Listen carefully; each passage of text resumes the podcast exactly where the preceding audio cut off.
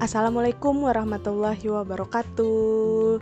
Sanak pandang darah muda project apa uh, apa kabarnya siang iko hari ange-ange lagi masuk PPKM jadi sana ancak di rumah salju duduk sanang duduk manis sambil mendanga podcast darah muda project kali iko. Nah apa uh, podcast awak kali iko yaitu yang bulan lalu awak setahun darah muda project uh, awak angke kini ke podcast uh, bahasamu uh, sumber connect jadi darah muda project ex sumber connect uh, awak membahas uh, tema menyingkok nanta surua yaitu mengupeh promosi wisata dan potensi daerah lain di Sumatera Barat. Pasamu narasumber narasumber yang ahli di bidangnya yaitu Uni Atika Rishad sebagai founder Agro Eduwisata Famlintau dan Uni Yulizazen sebagai inisiator dan pengelola Desa Wisata Kubu Gadang. Podcast Kaliko dimoderatori oleh Uda Rinaldo dari Sumber Connect. Jadi daripada lamo menunggu manong manuang di rumah, ancak sampai mendanga dari podcast Darah Muda Project berikut.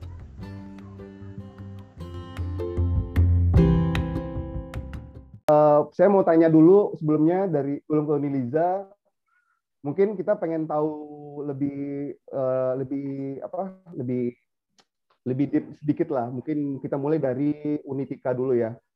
Unitika yang ada di Tau. Uh, bagaimana sekarang posisinya uh, apa yang sedang dilakukan oleh Farm Lintau? Apa apa sih sebenarnya desa wisata di di Farm Lintau ini? Mungkin silakan kepada uh, Tika mungkin sedikit uh, kasih apa brief buat kita semua. Silakan Unitika. Oke, makasih udah. Suaranya cukup terdengar jelas ya, dah? Ya, jelas. Dengan kayak gini. Oke, uh, sebelumnya perkenalkan semuanya. Uh, saya Atika Richard, uh, panggil biasanya tuh Tika, lengkap uh, lengkapnya Tika Richard. Nah, Uh, sebenarnya kita bukan desa wisata, kita beda sama Kubu Gadang. Kita bukan desa wisatanya, tapi kita pendampingan desa wisata. Jadi pendampingan wisata desa lebih tepatnya. Jadi kita semacam startup atau sebuah usaha sosial, tapi kita bergerak di bidang wisata, pengembangan wisata di pedesaan. Jadi kita mau uh, desa wisata yang ada di Sumatera Barat, kita ngajakin pemuda-pemuda lokalnya, ayo kita gabung bareng-bareng, kolaborasi bareng-bareng, bangun kampung kita sendiri dengan cara tetap pertahankan kearifan lokal, baik itu alam, budaya. Nah, kita mapping potensi uh, uh, skemanya, tujuannya apa? Kenapa mau bangun wisata di desa kayak gitu? tujuan utamanya itu menurunkan urbanisasi. Itu uh, isu yang pengen kita uh, solve dengan membangun usaha sosial ini. Harapannya karena kalau ini sebenarnya mendobrak kalau misalnya orang Minang kebiasaan merantau kayak udah itu aja sekarang di Depok gitu kan. Nah kebetulan saya dulu juga uh, sempat merantau kayak gitu. Nah sebenarnya tidak ada uh, bukan berarti kita menyalahkan orang-orang yang merantau, bukan berarti seperti itu, tapi untuk mengingatkan sama-sama kita mengingat kalau kampung kita kampung ya. kita itu sangat kaya loh. Yuk kita bangun bareng-bareng bagaimanapun caranya kita punya porsi masing-masing baik itu ya. di rantau, di kampung mau di mana juga kita uh, kalau bangun kampung salah satunya kita mau bergerak di, ya. di bidang wisatanya. Nah, kita baru ada okay. sejak Desember 2018, baru banget. Ya. Itu pertamanya saya pulang kampung. Uh, sebelumnya uh, saya itu nggak sama sekali bukan orang wisata, bukan uh, apalagi kalau misalnya awal-awal kita bergeraknya start dari pertanian, dari agro, saya bukan juga oh, orang okay. pertanian, uh, tapi saya uh, teknik kimia dulunya. Terus setelah itu wow, uh, saya sempat jauh uh, kerja ya, di perusahaan batubara. Setelah uh, kerja di BUMN kayak kurang terasa enak gitu ya. Habis itu uh, saya ngajar jadi guru bantu di Papua setahun, baru setelah itu tertarik uh, emang dari lama udah tertarik sama dunia sosiopreneur, dunia usaha sosial. Ya. Akhirnya saya belajar Ya. enam bulan dari workshop ke workshop di Jawa. Uh, setelah itu diizinkan pulang kampung oleh keluarga, terus pulanglah ke Lintau. Sebenarnya pulang kampung awal itu nggak ada keinginan untuk yang kayak gimana-gimana. Terus ah, akhirnya ini jalan tahun ketiga bangun uh, farm. Uh, Alhamdulillah sekarang terus bertumbuh, tapi kita belum sempurna karena nggak ada yang sempurna jadi masih banyak yang harus dipelajari dan ikut di sini juga kita okay. pengen belajar dari Liza dari Kubu Gadang yang sudah sangat luar biasa udah Edo yang juga pengalaman uh, di bidang wisatanya sangat banyak dan teman-teman di sini yang lain yang juga uh, luar biasa pastinya nah di sini saya juga pengen belajar yeah. bareng belajar banyak dari teman-teman yang lain gitu ya, udah. terima kasih Tika Thank you, thank you briefnya ini udah komprehensif banget nih briefnya. Jadi teman-teman ini mungkin yang baru bergabung juga di sini ada Unitika yang uh, maaf saya tadi bilangnya desa wisata tapi ini lebih ke ke startup ya. Jadi gimana cara memanage sebuah desa untuk uh, nge, nge, nge, memunculkan potensi-potensi yang dia punya ya. Benar ya? Benar ya Liza ya? Uh, sorry, Tika ya. Unitika. Ya, betul, betul. Oke, saya lihat di sini uh, ada pengalaman yang luar biasa sih. Maksudnya itu orang kan jujur aja saya dulu merantau kemudian saya pulang ke Padang untuk ada tugas ya tugas negara dulu tugas provinsi dulu habis itu balik lagi. Nggak semua orang loh bisa dengan cepat beradaptasi lagi dengan kampung halaman terutama dengan ya eh, dengan keadaan yang udah ada gitu. Nah Tika ngelihat itu kan udah kerja di sebuah perusahaan BUMN dan udah udah enak sih maksudnya udah udah menikmati itu. Terus pulangnya itu kenapa? Hanya tercetus aja atau memang ada atau ada ada ada alasan lain gitu waktu itu? Uh, alasan lainnya karena pengen pulang kampung itu berasa ya. sayang sayang aja sih kayak uh, uh, pertama dari diri sendiri dulu sih dulu ya. waktu kerja di perusahaan mereka tipe orang yang nggak bisa tenang hanya kerja biasa kayak gitu maunya ya. waktu dulu sambil kerja juga ada usaha kayak gitu nggak bisa cuma yang udah ada sistem terus kayak kurang ya. challenging ya. gitu nah jadi okay. uh, makanya pengen dari senang usaha senang bisnis sebenarnya nah terus pada akhirnya okay. kenapa sih jauh-jauh karena kebetulan kesempat merantau ke Papua itu ngelihat ya. uh, sayang gitu loh sebenarnya uh, lama kelamaan kita tergerus kampung gitu uh, kampung kita ternyata lebih indah sebenarnya nah ternyata kampung lagi, kita ternyata lebih indah kayak, ternyata uh, ya. Iya jauh kayak mau ke mana pun hmm. kalau sekarang karena udah tahun ketiga ya setiap mau ya. ke mana nih mohon maaf mungkin ada yang orang Bali atau orang daerah ya. lain ya. karena udah terlanjur cinta gitu sama kampung sendiri sampai sekarang jadi ngelihat Bali aja emang apa sih yang orang cari di Bali bisa bisa ngerasa hmm. sebagus itu padahal kita aja kalau di Sumbar ya, ya. kepleset tempat wisata kepleset tempat wisata kayak gitu nggak nggak susah ya. nyari view yang bagus ya. cuma memang uh, budaya dan, dan dan yang lain-lain itu yang beda-beda kan ya. otentisitas dari masing-masing tempat karena Correct, ya. ketertarikan itu sih daya tarik oh, gitu. Oke. Okay. Ya, jadi ini lebih kayak panggilan hati ya, pulang kampung lagi ya Tika ya. Keren tadi tuh ada jawaban, ya karena saya Bisa. ada mau menikah juga gitu, enggak juga ya. ya, oke, okay, thank you Tika ya, terima kasih ya. Nah, sekarang kayak langsung ke Uniliza uh, yang uh, memanage kubu gadang ini. Saya udah banyak baca literatur loh Uniliza tentang Uniliza oh, iya. saya cari semuanya karena Aduh. saya mau beda dari semua media ini saya udah tanya sama Kori ya, Kori, tolong dong cari pertanyaan yang tidak ada ditanyakan sama sama semua media lain karena ini saking udah famousnya gitu loh. Karena oh. kalau saya menanyakan tentang kubu gadang itu tinggal search di Google itu banyak banget beritanya. Asik. Tapi di sini saya mau lihat sesuatu yang angle yang lain sih sebenarnya. Tadi kalau tadi Uniliza mungkin dengan startup yang baru tiga tahun Unitika yang baru mulai dari tiga tahun ya ada ini rintisan ya karena saya juga di, di bidang startup juga saya ngerti lah posisinya. Nah sementara Uni Liza yang memang ada di Kubu Gadang melihat ini kan kan nggak ujuk-ujuk sorry Uni Liza memang besarnya di uh, Kubu Gadang uh, di Padang Panjang atau seperti apa? Halo? Halo Uni Uni Liza? Wah, sepertinya putus ya jaringannya.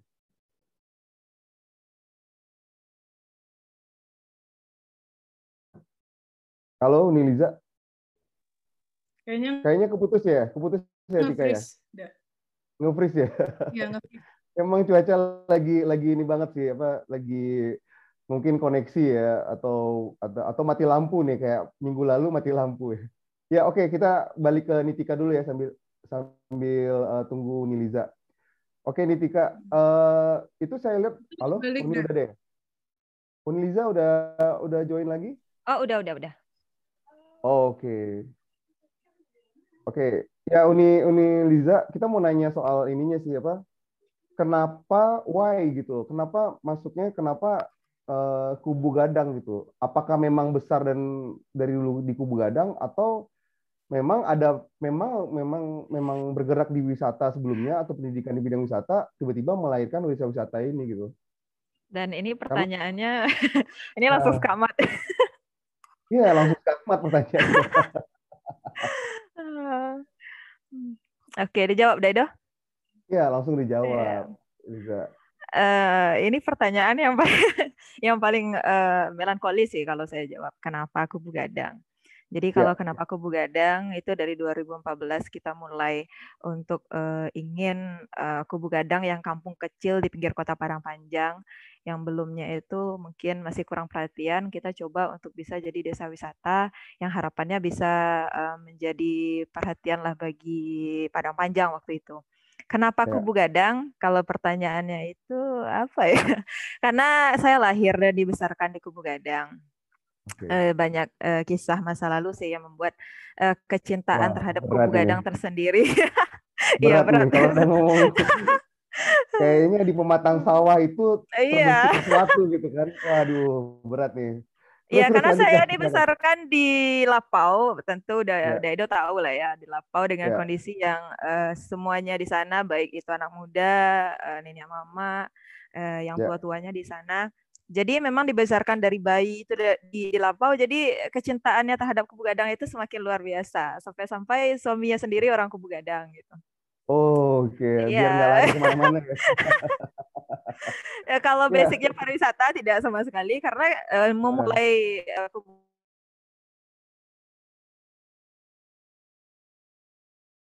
Eh, maaf suaranya keputus kayaknya ya Nuni Liza suaranya nggak keluar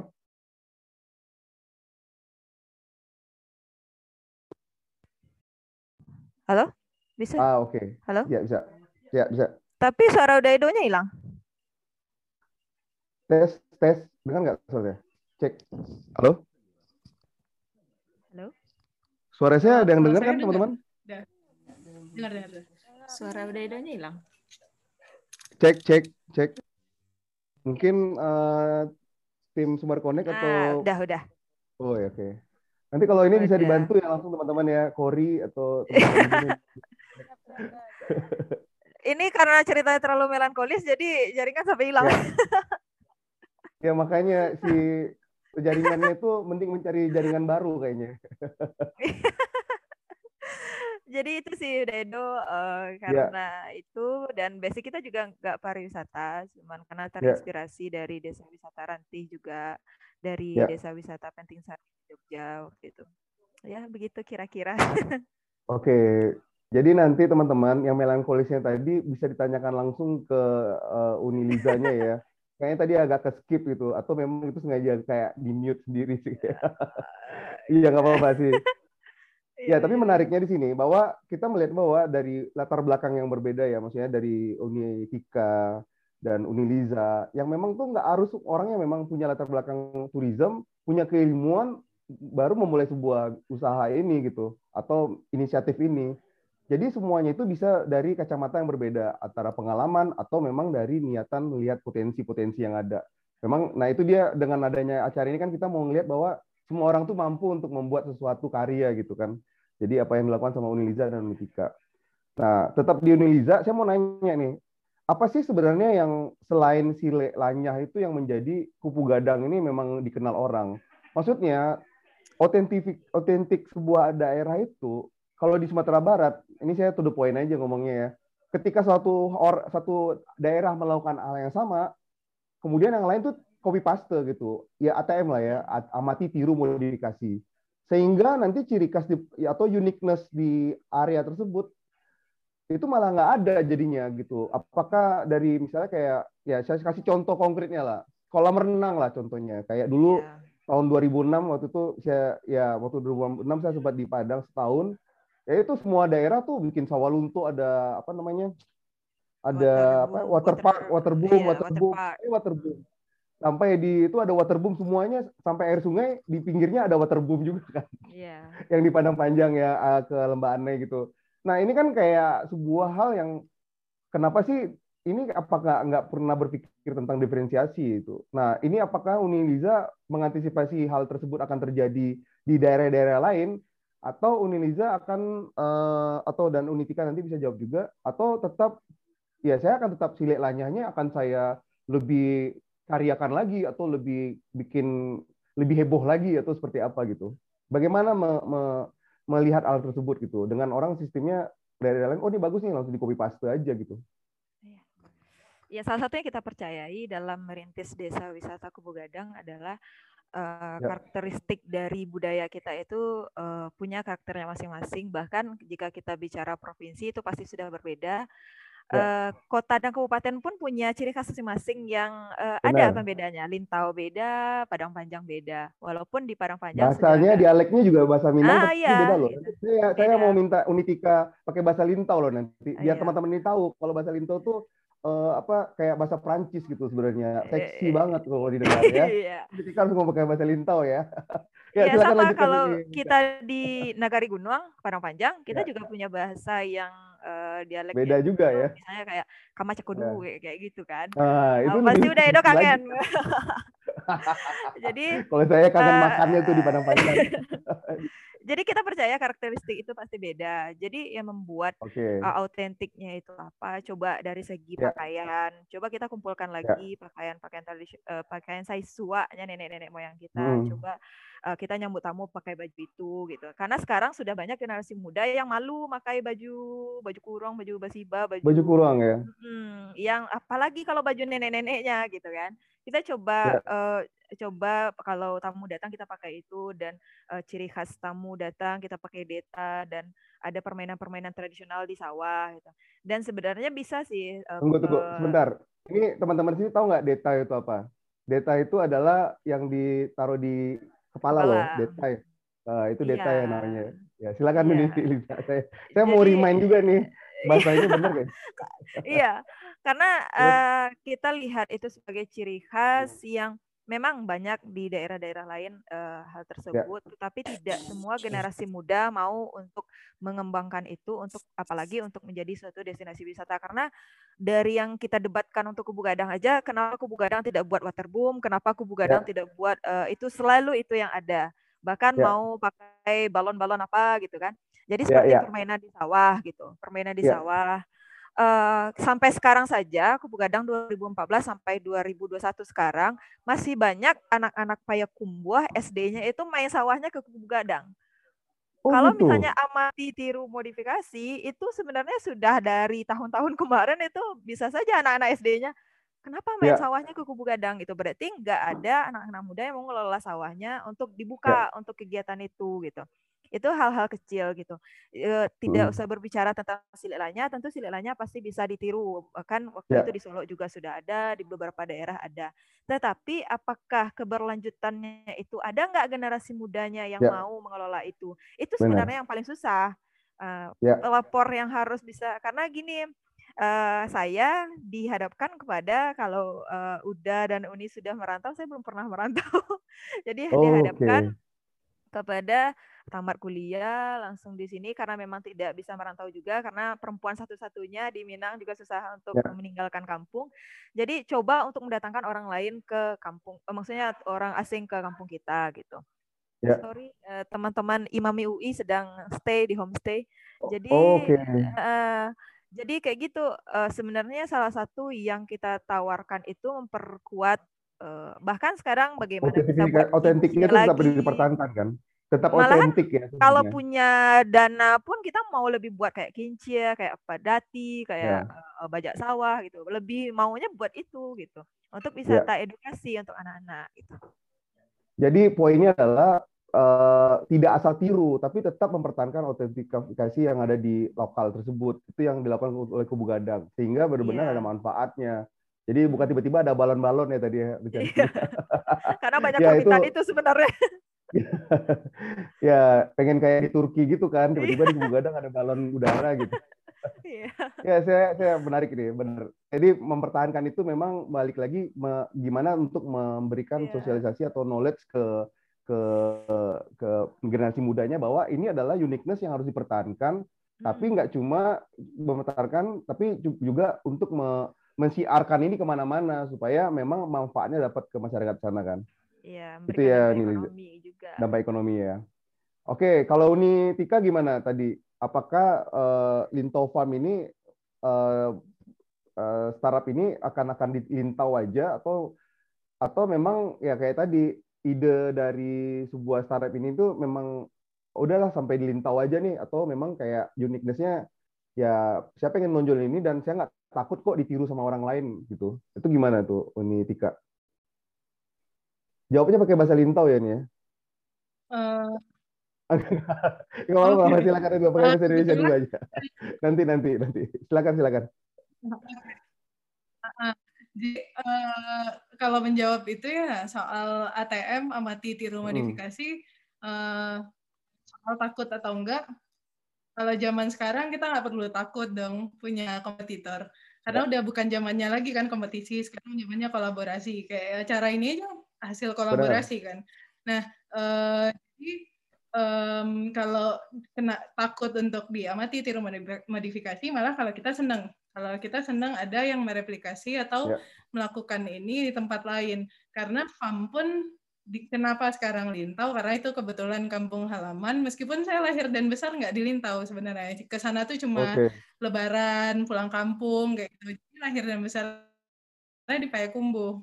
Makanya Lintau Totonya nggak dapat nggak nggak dapat R jadi Hmm. Oh, Ro itu nggak dapat bahasanya. Jadi Untung nggak diuji Jadi tadi ya, udah kalau- aja. kalau kalau kalau sekarang Ya, silakan, eh, silakan, kalau sekarang jadi kalau farm itu sekarang Lintau itu kita jadikan semacam pilot projectnya kita mau ada Oke. farm di tempat lain karena kebetulan kalau sekarang kita udah punya legal standing juga Ya. bentuknya ada dua ada ada sebagai perusahaan ada sebagai yayasan nah ini kita mau replikasi biar semakin banyak kalau tadi Uniliza eh, Mm. bilang sumber dayanya sebenarnya manusianya. Kalau misalnya kenapa orang Payakumbuh tetap Ya. ke Kubu Gadang pergi main sawah? Orang belakang rumahnya kadang ada sawah. Kenapa nggak dia dia nggak main di situ aja gitu Ya. kan? Ya karena pengelolaan seperti yang dilakukan desa wisata Kubu Gadang nggak semua orang bisa Exactly. tiru. Ya itu yang paling penting sih, betul. Kalau misalnya hanya sekedar eh, sekedar tempat buat yang kayak tadi pengen berasa di Turki bikin balon-balon ya kayak di Payakumbuh kan sudah banyak terjadi tempat yang seperti itu. Kita bisa kok ke Korea di Payakumbuh bisa bisa bisa punya bisa foto di Menara Eiffel di Payakumbuh kayak gitu kan. Nah hal-hal seperti itu bisa jadi tiru Ya. tapi kan experience tadi yang yang kalau mau mau kita dapatkan dari wisata apalagi wisata se- setelah pandemi itu mu- mungkin makin banyak orang yang tersadar kalau ya Ya. wisata tuh nggak bisa loh sekedar wisata yang kita datang ke tempat itu terus foto selesai gitu kan apalagi sekarang orang mencari tempat yang Ya. benar-benar malah sekarang orang switch selera wisatanya Eh, yang dulunya orang lebih suka ke tempat yang lagi digandrungi kalau sekarang cari tempat yang sepi. Terus ya kayak gitu-gitu. Eh, jadi kalau misalnya menurut saya kalau amati tiru modifikasi ya kalau mau eh, modifikasinya itu modifikasinya yang penting. Kalau sekedar amati dan tiru amati dan tirunya ya semua orang bisa. Tapi Ya. pengelolaan setelahnya keberlanjutan yang yang harus kita pikirin juga kayak gitu. Ya, benar setuju sekali. Jadi ini hampir mirip ya antara Unitika dan Uniliza. Ya balik lagi, ini bisa bertahan sampai saat ini memang karena uniqueness-nya ada, tapi pemberdayaan impact sih sebenarnya. Kalau di eh, saya lihat Unitika ada di plus ya itu ya di socio impact eh, socio sociopreneur eh, apa inkubator ya bener ya Unitika ya. Platform usaha sosial ya. Ya. Iya, itu platform uh, usaha sosial ya siapa dulu? Ya saya lupa sih ininya ada ada lebih ke bagaimana mengukur impact-nya sebenarnya kan. Jadi bukan sebenarnya dari idea doang, tapi kreativitas sebenarnya itu adalah ide dan eksekusinya. Nah, eksekusinya itu bagaimana ini berkelanjutan. Itu yang Unitika dan Uniliza ya tadi bicarakan sih. Oke. Nah, eh, kita buka tanya jawab aja lah ya ke teman-teman yang ada di sini supaya ini kayaknya udah ada yang menggebu-gebu nih nanya nih Oke, ini saya tanya langsung aja deh. Uh, pertama dari uh, Ranta pribadi, Kubu Gadang itu nama desanya atau nama tempat wisatanya sih? Nah, ini kayaknya bukan orang dari ini nih. Gimana nih Liza? Uh, jadi sebenarnya kalau bicara desa kita kan letaknya di kota. Jadi kita uh, branding sebenarnya desa wisata. Kalau Kubu oh, Gadang itu okay. sebenarnya adalah kampung kecil di Kota Padang Panjang itu cuma terdiri hmm. dari 6 RT dan itu letaknya di dalam kelurahan. Waktu hmm. 2014 kita coba uh, branding menjadi desa wisata karena ya. supaya kita nggak tahu juga kalau di 2021 ternyata desa wisata itu hits gitu. Kan okay. waktu itu baru baru beberapa yang desa wisata. Ternyata di 2020-an, 2019 itu mulai desa wisata desa wisata itu dibumingkan di kementerian juga. Hmm. Jadi Kubu Gadang itu adalah nama kampung kami. Oke, itu nama sebuah ini buat Uni apa? Ranta ya ini iya, bukan Uni Uta Uda ini. Ranta pribadi ya. Ini bahwa ini sebuah nama desa yang ada di kota ya. Ini iya. agak paradoks sih sebenarnya ada desa iya. tapi di kota. Eh, cuma kami di dalam nah. nagari. Nagari ya. Jadi jatuhnya itu di kalau nagari itu kalau di tempat lain namanya kelurahan sih. Kalau ini nagari ya jatuhnya ya. Hmm. Oke kayak Unitika tadi itu berarti nagarinya Tanjung Bonai ya? Apa nagarinya Tanjung Bonai ya berarti ya? Atau Lintobu Utara ya? Unitika. Kalau nagari Utara. Tanjung Bonai Oh, nagari Tanjung Bonai. yang Lintobu Utara. Kecamatan Lintobu Utara ya oke. Okay. nah ini ada dari Sam Kuningan. Ini kayaknya Pak Bapak Sam ini ada di Kuningan nih. Di Jawa Barat loh pertanyaan ini. Boleh tahu dong kesulitan dan permasalahan desa wisata di Kubu Gadang Nah, Uni Liza, silakan nih jawabannya. Ini Aduh, kalau mau curhat panjang. nanti panjang jangan panjang-panjang ya. Nanti di ya, silakan nih singkat aja nih. Kesulitan dan iya. uh, permasalahannya apa? Barangkali bisa jadi rekomendasi untuk pertanyaan besok Senin. Wah, ini mau jadi dapat contekan nih Pak Sam ini. Makasih Pak Sam. Kasih jadi, tiga poin aja apa ya permasalahan yang yang yang dialami gitu dalam membangun. Terbesar itu adalah SDM yang membangun pasti. Jadi oh, okay. nggak banyak generasi muda mau stay di kampung, apalagi kalau yang smart, yang yang punya skill luar biasa itu nggak mau banyak yang nggak mau di kampung, pastinya mencari uh, pekerjaan yang masa depannya lebih cerah gitu. Ya. Yang kedua itu pastinya sarana dan prasarana. Karena uh, apalagi kalau kita adalah desa wisata yang letaknya di kota, kita nggak punya dana desa, berarti harus uh, berjalan gitu memper, ya. menambah sarana dan prasarananya. Dan apalagi sekarang uh, ada pandemi, otomatis uh, bagaimana cara kita untuk mendapatkan uh, omset untuk uh, menambah sarana dan sarana dan prasarana itu memang mengalami kesulitan. Yang ketiga ya. adalah tiga poin ya. Ya tiga poin. Jadi ya. ada SDM yang, sama sarana prasarana, apalagi? Apalagi ya kalau uh, gini uh, pelatihan dan pembinaan yang ada itu uh, banyaknya itu untuk uh, orang yang baru mulai ya. nggak banyak yang untuk uh, uh, keberlanjutan gitu jadi kan kalau uh, desa wisata itu stepnya itu ada empat ada apa ada embrio rintisan. ada rintisan, rintisan. iya rintisan ada berkembang ada maju dan mandiri gitu banyaknya itu okay. baru yang untuk ber, uh, rintisan gitu untuk berkembang sama oh. majunya itu kurang gitu jadi mungkin uh, bapak-bapak dari Kemen, uh, Menparekraf nanti bisa nyusun juga dari kementerian hmm. kasih pelatihan dan pembinaan untuk yang sudah mulai berkembang gitu jadi kan uh, ya. kayak nyusun paket wisata yang lebih uh, expert atau promosi yang lebih strategis gitu mungkin itu atau dari segi public ya. speaking dan homestay Ya, itu banyak lebih kayak kayaknya sih benar sih, lebih kayak SDM-nya dulu sih yang yeah. paling penting sih. Jadi kayak bagaimana mengajarkan orang di kubu gadang itu senyum dulu, terus apa, yeah. apa sih yang di, di di di apa atau apa sih uh, sapaan apa sih yang ciri khasnya untuk pertama kali datang gitu kayak apa namanya kalau di service itu namanya uh, uh, tipping point gitu loh touch point ya service touch point jadi layanan apa sih pertama kali orang datang harus ngomong apa nih nah itu kan harus seragam kan oh saya disambut sekolah dipanggil assalamualaikum terus tangannya gini gitu ya kayak gitu-gitu sih atau ada treatment lain kan Ya, itu Tapi susah banget ya itu ngajarin orang situ. Apakah dipaksa gitu atau memang kayak diajak aja gitu ini? Diajak aja. Sekarang masih tahap uh, bagaimana kita secara persuasif itu uh, coba hmm. kalau ete ete kalau ada tamu beko giko ya teh hmm. sampai oh, ya, sampai kayak gitu ya? iya jadi hmm. cuman karena kita di Minang hospitality-nya memang uh, uh, apa ya mungkin ada yang bilang kalau ada yang bilang kasar juga atau tapi mungkin itu sudah menjadi bagian juga bagi kita di Minang kalau kita harus ya. ramah uh, tegur sapa walaupun uh, sekarang masih uh, kita temui kalau udah memudar Ya sebenarnya sekarang kalau saya dari kan harusnya dilihatnya dari orang yang udah lama ke sana terus pulang ke ke Minang ke Sumatera Barat itu apa sih yang dirasakan kalau bagi saya sih uh, untuk pelayanan sih sekarang udah lebih baik ya, terutama penggunaan bahasa. Nggak semuanya harus dipaksakan pakai bahasa Minang untuk setiap, setiap orang. Kadang-kadang dia nggak ngerti kan, jadi kan memang harus adaptasi harus cepat gitu. Iya. Oke, okay. nah balik ke Unitika nih. Unitika, saya ngelihat ada uh, sebuah program itu kayak menyusun perjalanan piring nasi gitu. Itu ceritanya gimana sih eh, Unitika?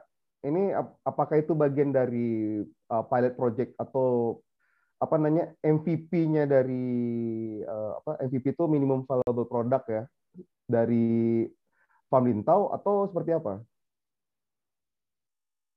Ini agak berat dikit loh pertanyaannya malam-malam. Uh, ya. Silakan nih. Ya, uh, jadi kan dia menyusuri perjalanan sepiring nasi itu uh, kita kan sebenarnya kalau di farm ada empat ada empat uh, program atau produk utamanya. Ada yang pertama ya. itu farm tour and workshop. Itu ya. paket wisata edukasi sama pelatihan. Terus yang kedua itu ada farm kadai. Kada ini hmm. kita local store for local product. Jadi uh, toko untuk produk-produk lokal yang kita dampingi, yang ada di ya. sekitar yeah. potensinya kita bantu jual lewat farm kadai. Terus yang ketiga itu ada farmhouse, nah homestay di rumah-rumah masyarakat. Nah yang yeah. keempat itu Dango Baraja, rumah belajar, yeah. rumah belajar. Belajar uh, di Danau ya. Anak di sana rumah belajar berbasis kearifan. Uh, ya, Nah, kalau yang tadi menyusuri perjalanan sepiring nasi itu, itu adalah ya, uh, ya bisa dibilang MVP pertama kita waktu uh, waktu pertama banget uh, itu 2019 setelah empat bulan FAM ada hmm. coba tes. Karena Lintau sejarahnya dulu kan Lintau itu uh, daerah penghasil beras di Sumatera Barat dan sawah kan oh, banyak okay. banget kan uh, di Sumatera yeah. dan kita kan di Lintau terasering kayak gitu. Uh, kalau yeah. yang terkenal kan Pariangan sebenarnya di Lintau juga bentuknya konturnya kayak gitu kan. Nah yeah. kita mau coba uh, kayaknya belum pernah ada orang yang menggali kayak gimana sih proses uh, mulai yeah. dari uh, beras itu kita tahu tahunya ya. kebanyakan heller, orang heller. Ya udah makan nasi. Ya, Gimana? heller, terus tahunya makan nasi, ya udah makan gitu kan. Nah, kita mau ngajarin edukasi juga karena kita basisnya juga wisata edukasi biar orang ya. uh, educate uh, visitor yang datang gimana sih hmm. sebenarnya si nasi yang kita makan ini asal mulanya. Jadi kita uh, ada ada semacam handoutnya kayak prosesnya, yeah. tapi dengan bahasa Minang istilah istilahnya misalnya uh, kayak mangipeh atau pengolahan tanah itu pas pertama-pertama kali ada yang uh, macam-macam kan kalau di setiap daerah pun beda di Kubu Gadang istilah panennya yeah. pasti beda juga kebiasaan panennya beda nah ya. itu yeah. yang kita gali menjadi sebuah story dan menjadi sebuah trip uh, menyusuri perjalanan sepiring nasi kayak gitu. Gimana sih sepiring nasi itu bisa okay. hadir gitu. Jadi menghadirkan experience ke orang yang datang di Faminto itu uh, uh, apa lebih kayak uh, datang dan memberikan manfaat gitu. Kayak habis habis dia coba ininya terus produknya dibeli gitu ya maksudnya tadi ya. Benar nggak? Kayak di kadainya dibeli produknya bisa dibeli. Jadi me, uh, datang cobain kayak misalnya kayak berasnya juga dicobain terus bisa dibawa dibeli bawa pulang juga bener ya Uni ya Terus kemudian Ya, ada betul. pembelajaran Dan juga Hmm. eh, pertukaran budayanya terjadi di eh, homestay yang di rumah masyarakatnya dan juga di eh, rumah belajar. Orang bisa volunteer, kita, kita ada volunteerism juga. Jadi orang-orang yang mau datang untuk volunteering sambil berwisata bisa datang ngajar di Danau Baraja kayak gitu. Nah, eh, semuanya sekarang masih masih ya MVP banget. Jadi eh, kita masih eh, mapping mapping banyak hal Uh, Ya. dan sebenarnya kita uh, kayak misalnya sama desa wisata Kubu Gadang, nah itu kita bisa juga kolaborasi ke depannya. Kita kan nggak tahu karena kami biasanya Ya. di development. Jadi misalnya Ya. yang tadi Niza sampaikan soal pendampingan apa segala macam, nah kita ngasih Cocok tourism itu. map apa segala macam kayak gitu. Nah siapa tahu ke depannya kita bisa kolaborasi, saling sharing kayak gimana. Pasti, pasti. Nah kayak gitu. saya kalau udah ada Yuk. kata-kata kolaborasi saya langsung duduk. Ah, siap. Maksudnya jangan sampai nggak diajak gitu maksudnya.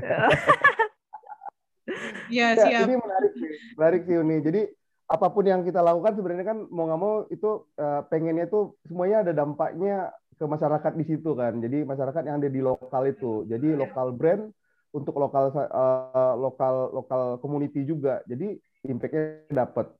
Nah, ini pertanyaan mungkin karena belum ada yang nanya, saya mau nanya cash flow sih sebenarnya. Lebih kayak gini nih, apakah ada problem nggak sih ngatur? Ini kan maksudnya ada kayak semacam sosial yang kita package untuk menjadi sebuah bisnis gitu.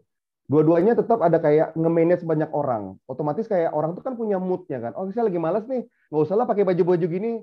Saya pakai baju biasa aja gitu. Nggak usah lah pakai baju kurang. Misalnya ke Uni Liza atau ke ke Unitika. Oh temanya belajar di Dangau.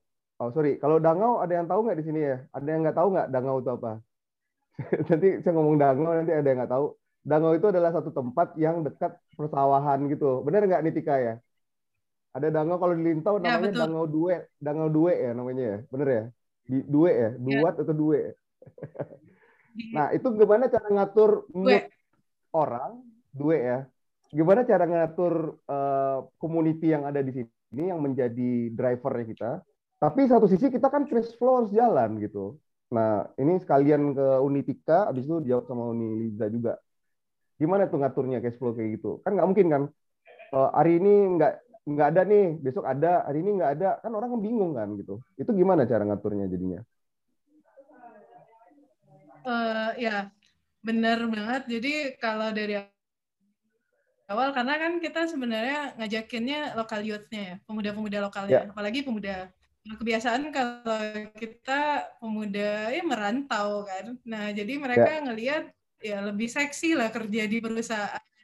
Terus nanti pulang eh, bisa pulang dari rantau seru apa ya kayak gitu-gitu kan eh, suatu eh, pride-nya tuh beda gitu dengan kita yang stay di kampung ngapain sih di kampung nggak nggak apalagi kalau kita berkebun kayak masa depannya agak suram gitu dilihat sama baik itu dari Enggak juga. keluarga ataupun dari orang di sekitar nah kayak gitu kan Ya. Nah, padahal meskipun kerja di luar nggak tahu uang gajinya itu sebenarnya habis buat hidup aja di sana kan kita Habis naik tahu, kan. KRL pagi-pagi jam 5 subuh gitu kan.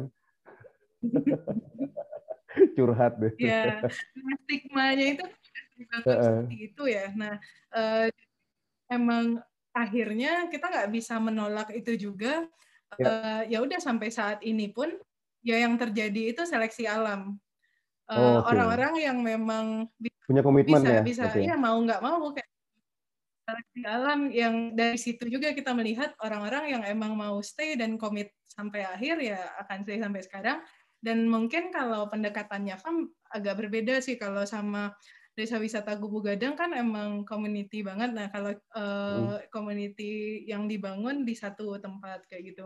Ya. nah kalau kita akhirnya membuat bagaimana mengemas karena tujuan kita nge-solve urbanisasi tadi ngajakin si SDM-nya itu stay Hmm, di Kembali ke kampung, Nagari ya. akhirnya kita Hmm. mem- mem- bagaimana caranya biar kerja di kampung itu juga keren. Akhirnya eh, sekarang bentuk dengan cara legalitas itu yang kita Oh, salah satu oke. bentuk orang mau komit ya harusnya kita juga punya komitmen dengan menunjukkan kalau kita juga komit dengan hal ini eh, benar-benar akhirnya FAM bentuknya sekarang PT. Eh, kita bentuk jadi sebuah perusahaan dan uh, Danau Barajanya kita jadikan yayasan.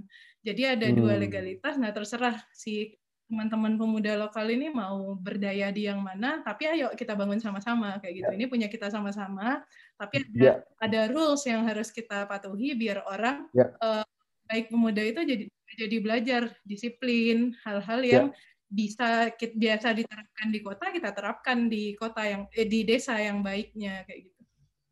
Ya benar. Jadi poinnya adalah azasnya tetap kekeluargaan karena ini di desa kan kekeluargaan tapi manajemen profesional gitu ya Tika ya maksudnya ya benar ya, ya. jadi azasnya kekeluargaan betul, betul. manajemen profesional ya nah kita balik ke Uniliza nih gimana kalau Uniliza karena tadi kan ini ada aset kan uh, ya. uh. kalau udah mengarah ke saya ini uh, tertawanya lebih lepas Aduh. Ya, kan jadi uh, iya. Jadi sebenarnya uh, salah satu yang saya syukuri adalah ilmu ya. akuntansi yang sedikit terpakai karena waktu itu saya juga komplain kenapa masuk ke jurusan ekonomi syariah tapi ternyata memang mm -hmm. untuk uh, menjalankan uh, pariwisata itu butuh sense of ekonominya sih. Ya. Jadi uh, bagaimana kalau kita di Kubu Gadang karena masih dalam bentuk kelompok sadar wisata. Jadi ya. uh, dari awal gitu ya? itu ya kita mengklas potensi dari seluruh masyarakat. Ini nih ya. mama posisinya di mana, ini uh, teman-teman hmm. yang yang muda-muda ini di mana dan yang muda ini kita bagi juga yang guiding siapa, yang pesilat-silatnya ya. siapa, yang di uh, mana tiang siapa gitu kan.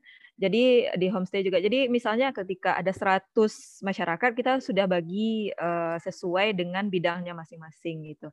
Dan tentu okay. ini sangat susah juga untuk menentukan nanti dari harga paket wisata juga gitu. Sebenarnya Jadi berdasarkan seperti, kompetensi itu ya. Jadi kompetensi ya. orangnya yang kita pegang ya. Jadi ya. Bapak Bapak Bapak, Bapak cocoknya pantun saya Pak. Nah, apa ya. pantun saya. Jadi memang ada dua ribu Pak ya. gitu. Ada fokusnya seperti itu. Jadi itu kan dunia mama gitu. Kita kita tetap uh, mengedepankan unsur kearifan lokal dengan adanya uh, adat istiadat yang kita edukasi kepada wisatawan dengan uh, nini mama kita yang memang kita letakkan di posisinya. Jadi tidak ada posisi yang nanti menyalahgunakan yang berbeda dengan adat istiadat kita gitu. Jadi seperti mm. teman-teman yang mungkin yang sudah expert di guiding misalnya yang menengah dan yang yeah. baru itu berbeda itu kita ya. klasifikasikan yeah. dan pesilat pun seperti itu. Tapi memang benar apa yang dikatakan Unitika tadi ada seleksi alam. Kalau hmm, misalnya okay. karena kita uh, belum yang setiap hari gitu kan. Jadi apalagi sekarang pandemi gitu. Jadi memang memang memang uh, mengkolaborasikan antara unsur kecintaannya terhadap kampung halamannya dengan hmm. uh, unsur profit yang sedang kita kemas. Salah satu tujuan yeah. kita adalah supaya uh, anak mudanya bisa uh, mendapatkan lapangan pekerjaan. Kalau kita rujuk yeah. apa sih yang dituju oleh Kubu Gadang salah satunya itu kayak uh, Desa Wisata Pujon Kidul gitu. Itu ya. yang 85 orang pemudanya itu sudah uh, mm-hmm. mencari uh, masa depan itu di kampungnya sendiri gitu. Dan kita mau bergerak uh, ke arah koperasi karena kalau kita dalam bentuk PT itu agak sensitif uh, uh, bunyinya kalau kalau di sini ya. Jadi yeah. itu kayak apa? Padahal sebenarnya kita yeah. ingin profesional kan. Jadi ya. salah satu solusinya karena kita juga tidak bisa buat bumdes karena kita letaknya di kota. Jadi koperasi hmm. pariwisata syariah yang kita coba untuk sosialisasikan. Tapi koperasi uh, syariah ya berarti. Iya, karena sebenarnya background saya sih ekonomi syariah. Jadi hmm. cuman ketika kita mau proses itu 2019 pandemi uh, mulai itu kan. Jadi uh, ini ini salah satu tantangan terbesar lagi nih untuk bangkit setelah pandemi ini. Oke. Okay. Ya ini berarti uh, apa pun itu kita tetap profesional di di apa yeah. yang kita impikan tadi kan. Saya yakin dua-duanya itu bukan memulai dengan uh, apa dengan ya udah jalan aja tapi memulai dengan mimpi. Jadi gimana cara me-translate mimpi kita ke tim atau ke ke apa entitas yang terkait dengan kita itu memang itu uh, sangat uh, apa challenging ya apa namanya uh, lebih, sangat menantang gitu sebenarnya gitu karena nggak tidak semua orang punya punya dream atau visi seperti Uniliza dan Unitika itu, terutama yang diajak ya. Iya, yeah. benar kan? Ini, ini kok karena kata-katanya kalau banyak dibaca dua-duanya, jadi memang harus rapi.